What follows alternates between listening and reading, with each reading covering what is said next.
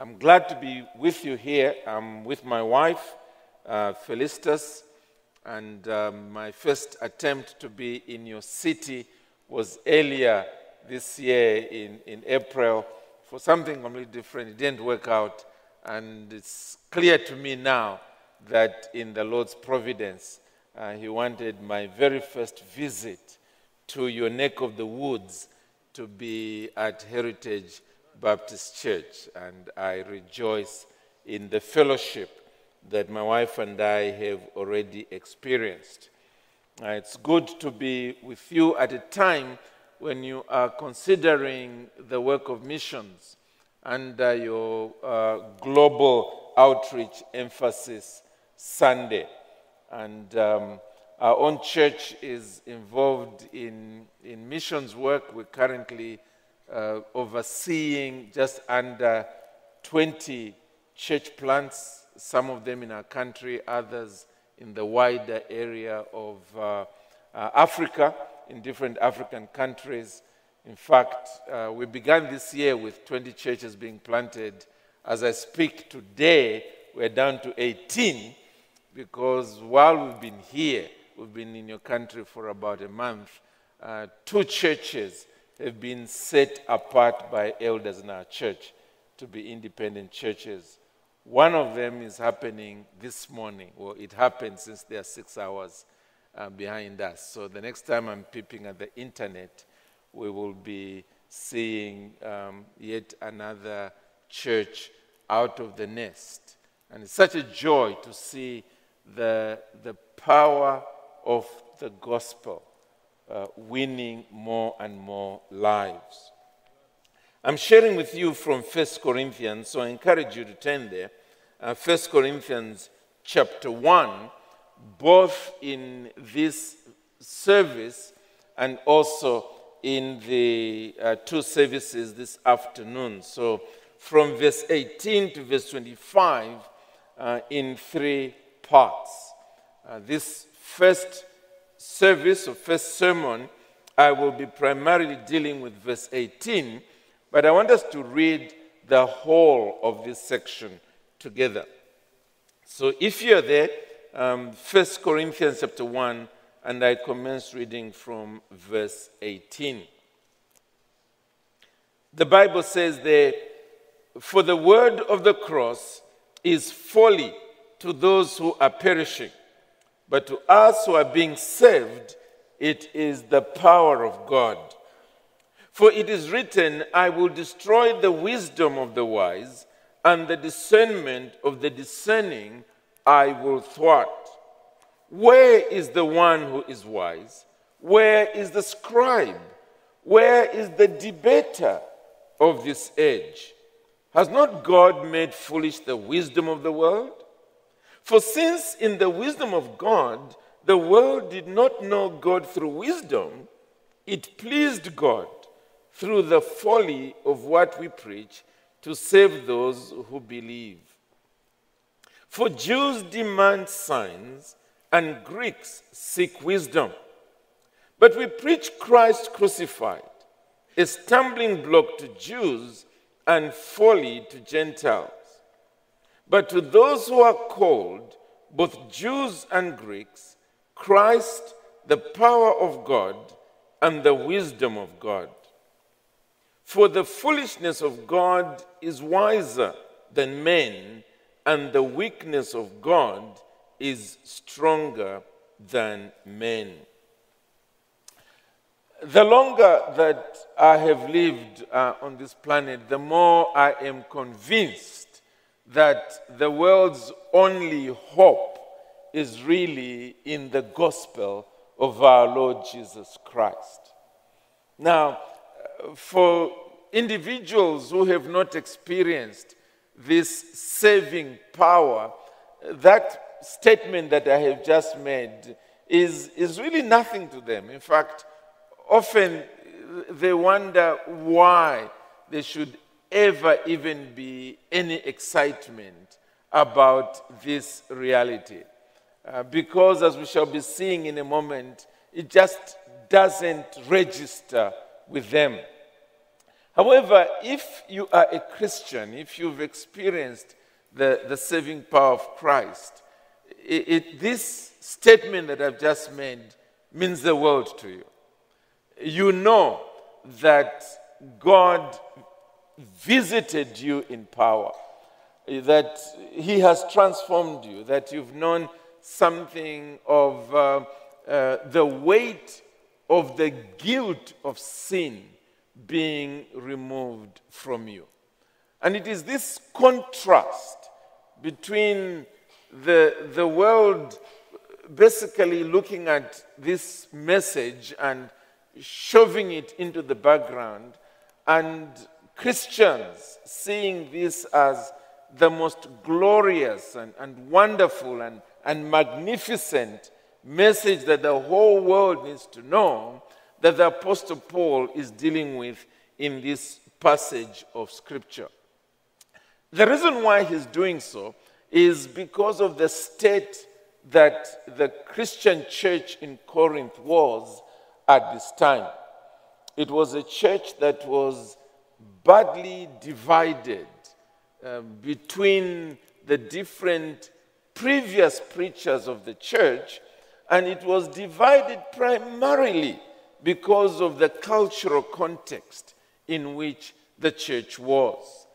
In the Greco um, no, uh, Roman world, the, the culture was one of oratory and also uh, philosophies. And so they tended to uh, think in terms of um, through such teachers and following such teachers that there would be utopia coming uh, in due season. And so that kind of thinking that was out there in the world was the one that was seeping into the context of the church. And hence, the statements that we find uh, earlier in chapter 1, each one saying, I follow Paul, or I follow Apollos, or I follow Cephas, or I follow Christ. And the Apostle Paul was basically saying to the Christians that there should be nothing of that in the context of the church. Because what has produced the Christian church has not been oratory on the part of the preachers and speakers. It's not been some kind of worldly philosophy. It's been the power of God. God Himself doing this work. And therefore, we ought not to be thinking the way in which the world thinks. And it is as he opens up that argument that he begins in the verse that we are looking at this morning with the words, For the word of the cross is folly to those who are perishing, but to us who are being saved, it is the power of God. You can't miss the contrast there. Hence, the title of my sermon The Cross is both folly and powerful. The cross is both folly and powerful. What does the Apostle Paul mean by those words, for the word of the cross? Really, it is the logos of the cross the, the logic of Calvary. What does he mean by that?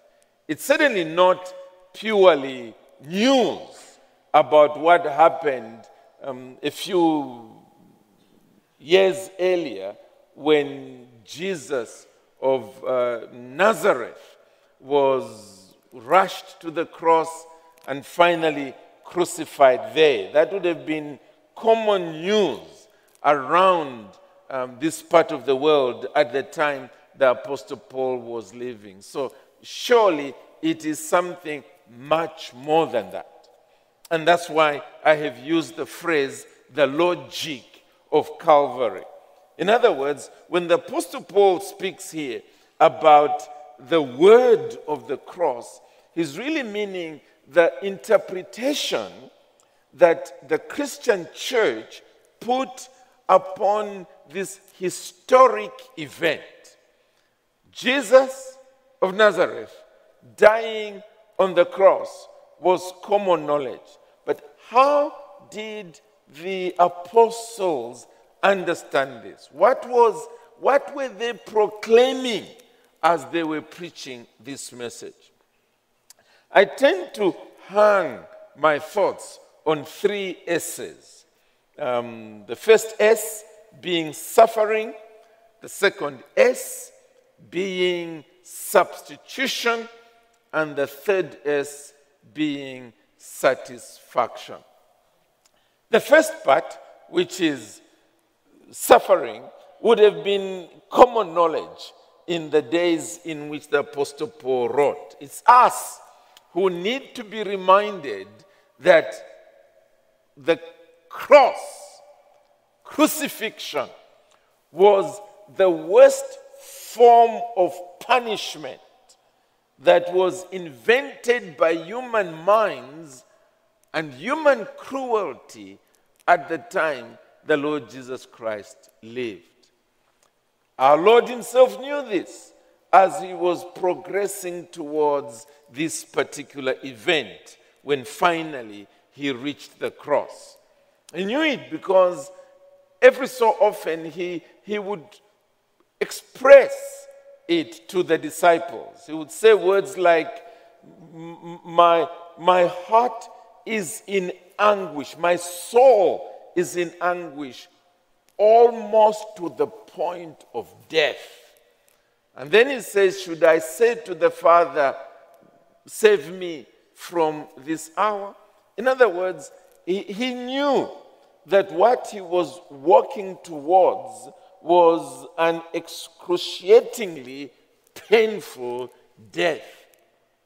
In fact, in the Garden of Gethsemane, before he finally went to the cross, you will recall that he, he fell down and prayed to God, saying, Father, if it be your will, let this cup pass away from me. Yet not my will, but yours be done. In fact, one of the gospel authors speaks about the fact that he prayed with such intensity that his sweat became like great drops of blood falling to the ground.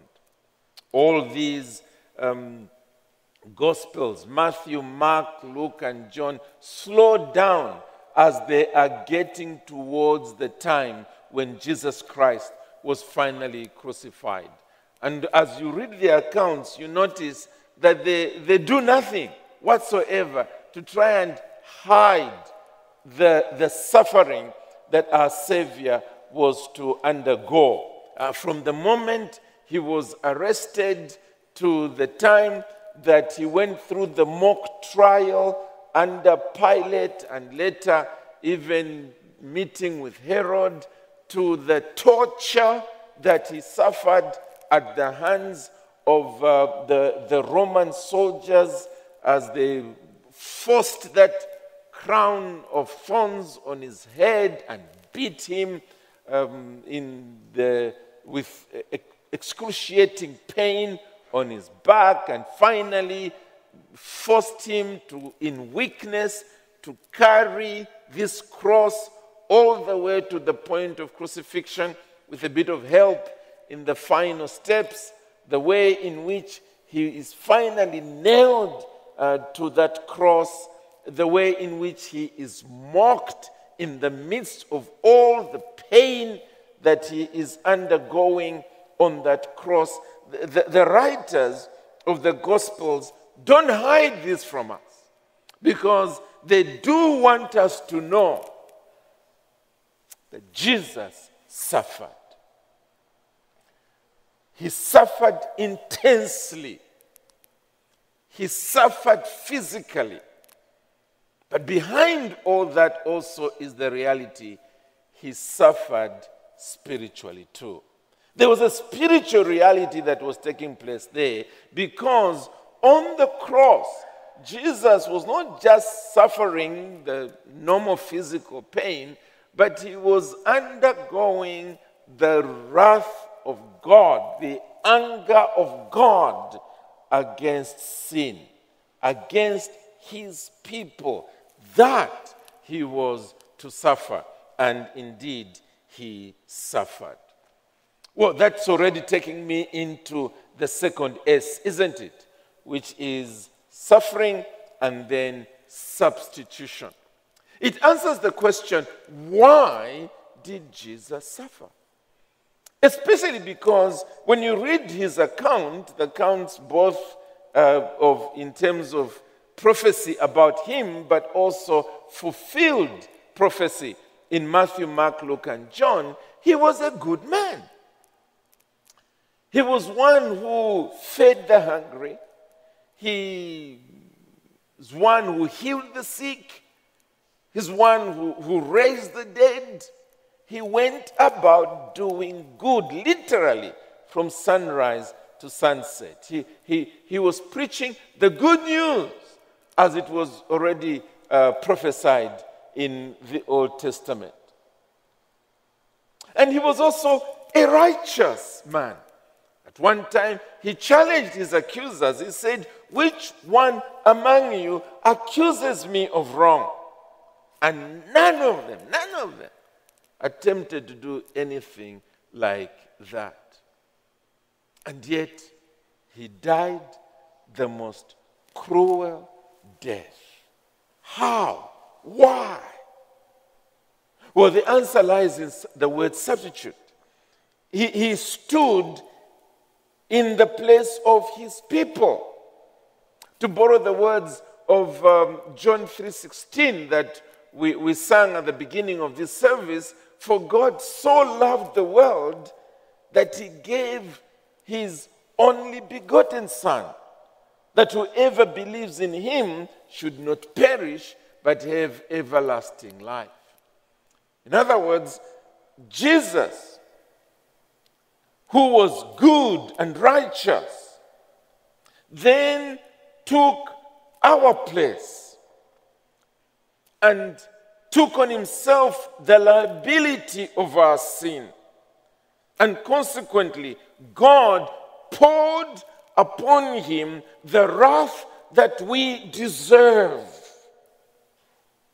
So that if we believe in him, we might be clothed with the righteousness of Jesus, that we might be declared indeed righteous in his sight, in God's sight. It was an act of substitution.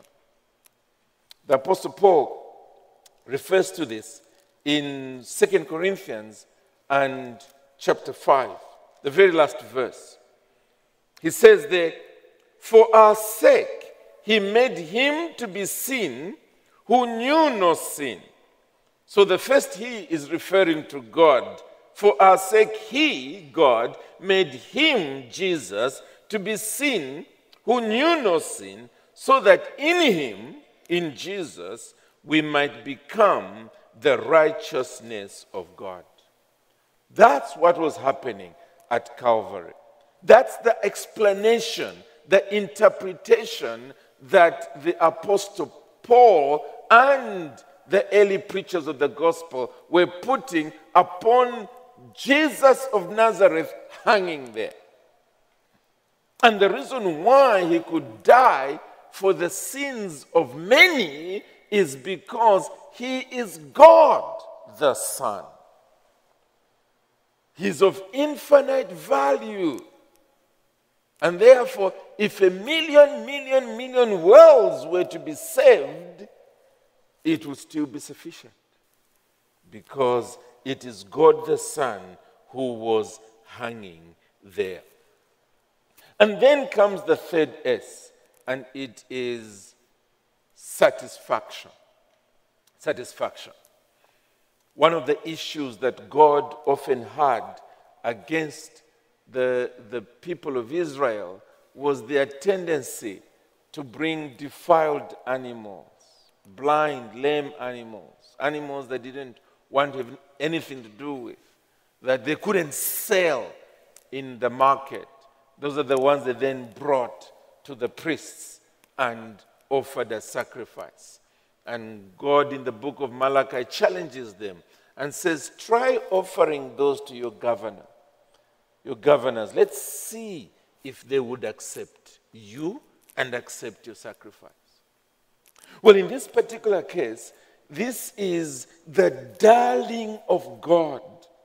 This is the one of whom God says, This is my beloved Son, in whom I am well pleased.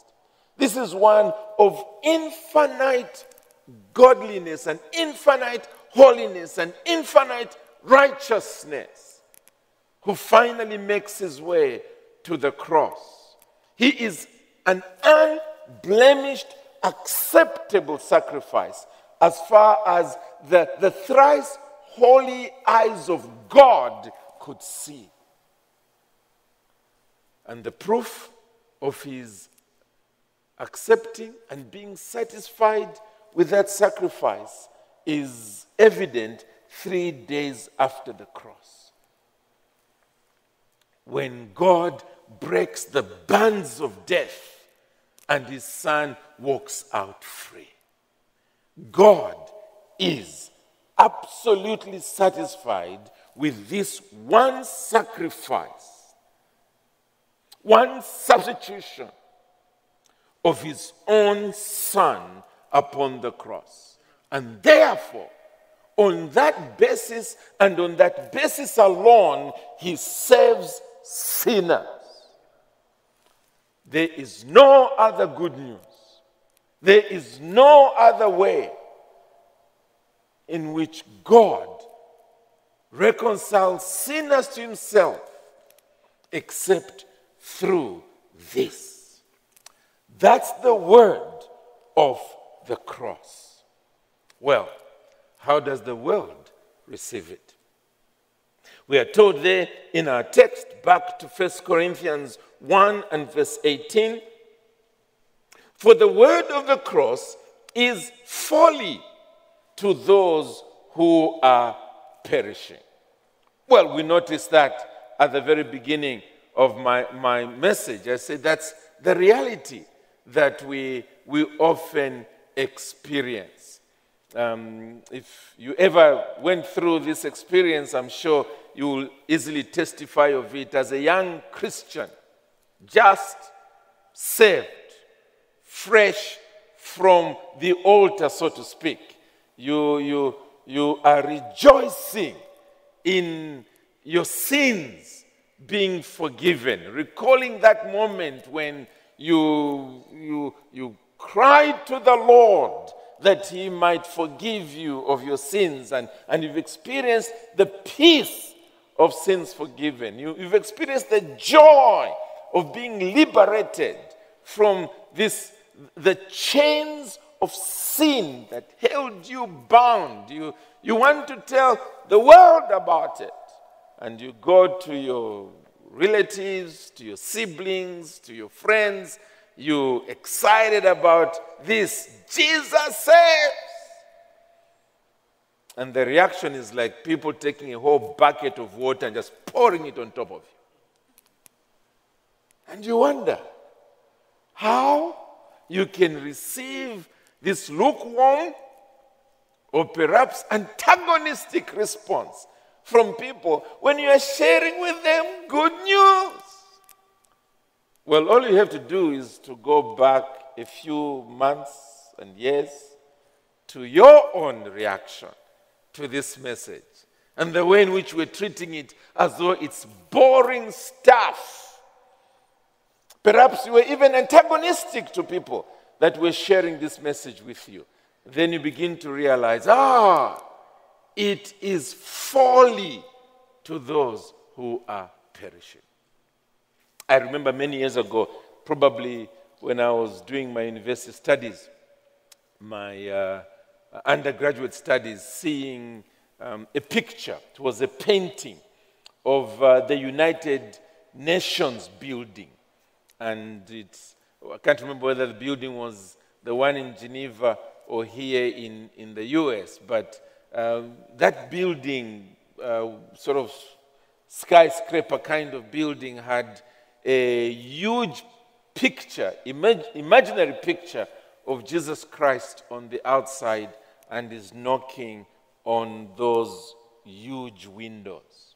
And the message at the bottom was that here are the leaders of the world who are discussing how to have peace in this world. And yet they have locked out the Prince of Peace who brings peace to the world.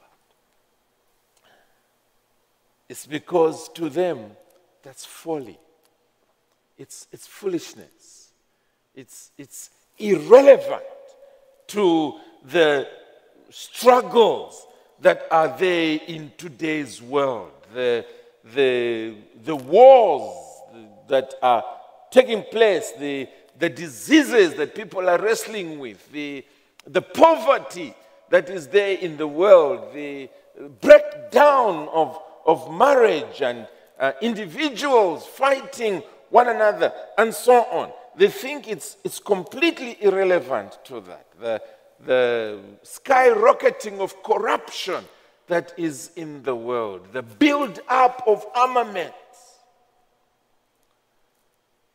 And they say, how can someone dying on a cross upon being accused of some criminal activity 2,000 years ago, finally nailed to the cross, dying, how can that have any effect, positive effect, upon our world today with all the trouble that it is going through? To them, it is folly, it's foolishness. And that's one reason why uh, the, the world thinks it's, it's madness and it's wrong for the Christian church to be seeking to convert people in their work of missions. They tend to say, why don't you keep your religion to yourself, man? Uh, what's wrong with you? Why do you go and, and start disturbing other people? They've got their own religions. So keep your Christianity to yourself. This is some form of imperialism or, or colonialism, some, some spiritual colonialism. So keep it to yourself. And there tends to be this antagonism against the Christian church. But to us who are being saved, the Apostle Paul says, it is the power of God. What a contrast. Because on one hand, you've got people that are looking at this and they are saying it's folly. On the other, you've got individuals who have experienced the power of God through the preaching of the gospel, through the word of the cross. And perhaps you, you've heard testimonies like this individuals coming from the same family, coming from the same university hostel, coming to church, sitting in these same pews, and while others think it's, it's boring stuff, looking at their watches, when is this going to be over? so that we can get home for you. That became the, the day when you were changed for the rest of your life and for all eternity. Sitting there, it was as though you were the only one whom the preacher knew. It was as though you were closed in with God Himself your creator. It was as though God was bringing out all your sins, your, your secret sins, your open sins, and, and, and you could sense within your own soul that you deserve to go to hell. And that if the ground could give way under you, that's exactly where you would go. And in the midst of that reality, somehow the message of Christ crucified began to make sense. His suffering on the cross, you are saying to yourself, that's what I deserve because of my sin. Then you began to understand that yes, he, he suffered the way he did in your place as your substitute because of a God who genuinely loves you and wants you to come to glory. And that whereas all your efforts at self righteousness and so on came to nothing before a God who is thrice holy with respect to Jesus, he was fully satisfied. And therefore, instead of continuing to try to earn your, your own salvation, you abandon all that and simply cry to Jesus Christ to save you. And that day, he did. That day, that crushing weight of the guilt of sin fell off your back. That day, that sin that held you in its vice let go. And you could look at it in the face and say no by the grace of Almighty God. While others think this is folly, for you in that event, you were completely transformed. You were given a peace and joy you never knew. You were a person who, to borrow the words of the Apostle Paul, you were a new creature in Christ. Brand new. Well, that's what Paul is saying here. That's what the gospel is. It's both folly and power. The word of the cross is folly to those who are perishing, but to us who are being saved, it is the power of God. What do we say then in response to this? Well, it's primarily this we must never apologize to the world concerning this gospel and concerning our commitment to the work of missions, spreading this news across our city, across our nation, across the oceans. We must never apologize.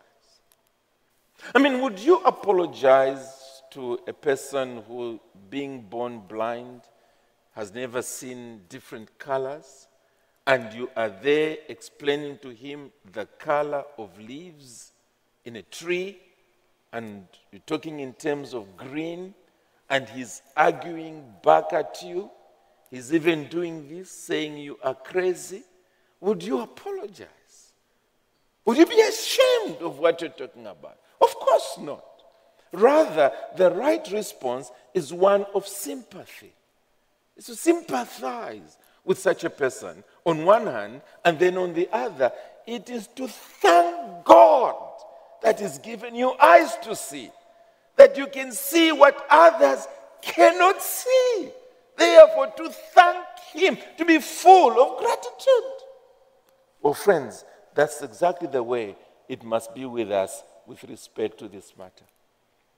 When the world thinks we are mad, when the world thinks this is all foolishness, we don't cave in with embarrassment and shame.